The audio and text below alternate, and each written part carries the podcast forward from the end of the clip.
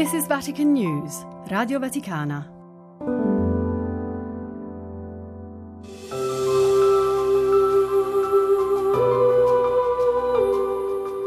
Anche chi sa poco o nulla di lui, quando scrive un'email o guarda il calendario, calcola gli anni a partire da quello della sua nascita.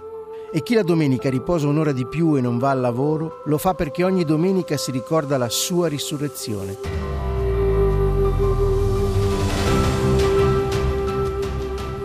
Chi è Gesù di Nazareth che ha condizionato così tanto le nostre vite? Sono Andrea Tornielli e questo è Nazareno, il podcast che vi racconta la vita di Gesù.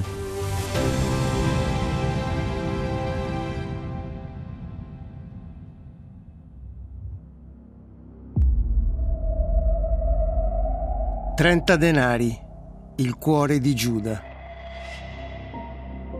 In quelle ore, mano a mano che si affievolisce il clima di entusiasmo che aveva accompagnato nei giorni precedenti l'ingresso di Gesù a Gerusalemme, c'è uno degli apostoli sempre più inquieto. Aveva sognato ad occhi aperti di vedere finalmente il figlio dell'uomo incoronato re. Aveva sperato che il Messia usasse il suo potere per imporsi alle folle e per mettere fine alla dominazione romana. Aveva messo da parte del denaro, rubandolo alla cassa comune, per disporre di una prima somma a sostegno di queste azioni. Ma dopo aver gioito per l'accoglienza festosa, Giuda Iscariota si era reso conto che al Nazareno mancava sempre un passo decisivo. Era come se Gesù schivasse all'ultimo momento il confronto finale con i suoi nemici, evitando la prova di forza. L'Apostolo non aveva assimilato le parole e i gesti sul servizio, sugli ultimi, sui poveri, desiderava sì il loro riscatto, ma con dimostrazioni di potenza, di grandezza. Invece di convertirsi al Maestro, ancora sperava di convertire Gesù all'ideale politico e messianico del liberatore, che avrebbe finalmente cacciato i romani e la classe dirigente corrotta che in campo religioso e civile opprimeva il popolo di Israele.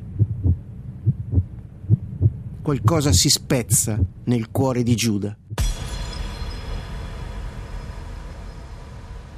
Una strana frenesia si impadronisce di lui. Gesù aveva acceso enormi speranze. Bisognava forzare gli eventi, costringerlo a manifestarsi in tutto il fulgore della sua grandezza e potenza. Bisognava metterlo alle strette. Per questo decide di tradirlo, favorendo la sua cattura. La mattina di mercoledì 5 aprile di quell'anno 30, alle prime luci del giorno, l'Iscariota varca di nascosto la porta del palazzo dei sommi sacerdoti. Chiede e ottiene di essere ricevuto. E dice loro, quanto volete darmi perché io ve lo consegni? E quelli gli fissarono 30 monete d'argento. Da quel momento cercava l'occasione propizia per consegnarlo se ne esce di soppiatto, tenendo il sacchetto di pelle che conteneva i 30 sicli o stateri, ciascuno dei quali valeva 4 denari d'argento. È la somma che secondo la legge ebraica doveva essere pagata dal padrone di un bue che avesse investito e ucciso uno schiavo. È dunque il valore medio di uno schiavo. Il prezzo pagato per il figlio dell'uomo che stava per immolarsi come servo, come vittima per i peccati di tutti. Nelle ore successive Giuda avrebbe atteso il momento migliore per consegnare Gesù a chi lo voleva catturare e processare. Ritorna con gli altri discepoli e durante tutto quel giorno non apre il sacchetto per contare le monete ricevute dai sacerdoti, il prezzo del tradimento.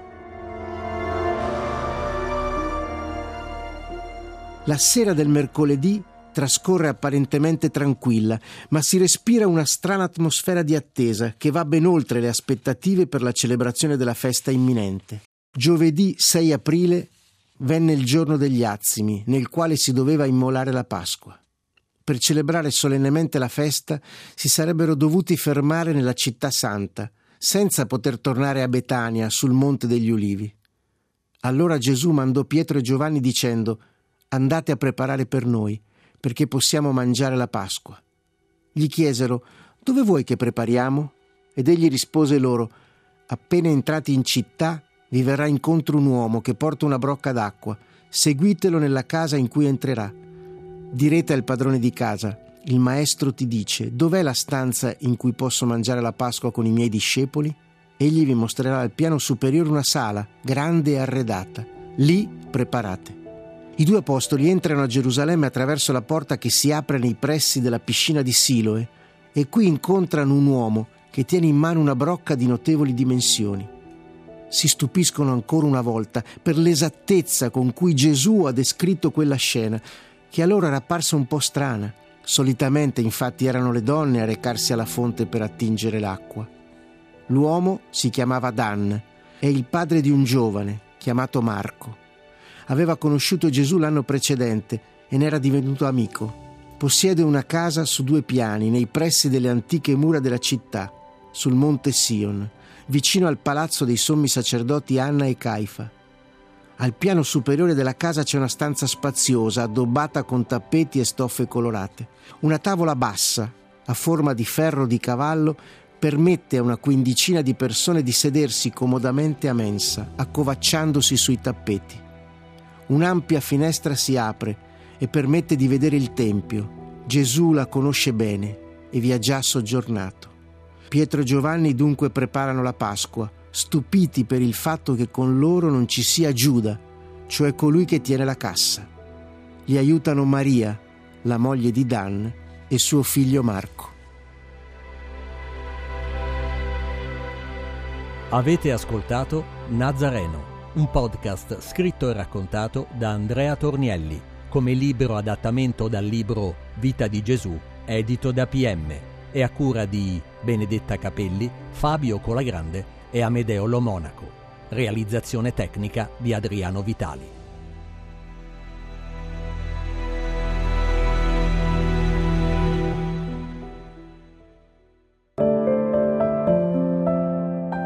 This is Vatican News, Radio Vaticana.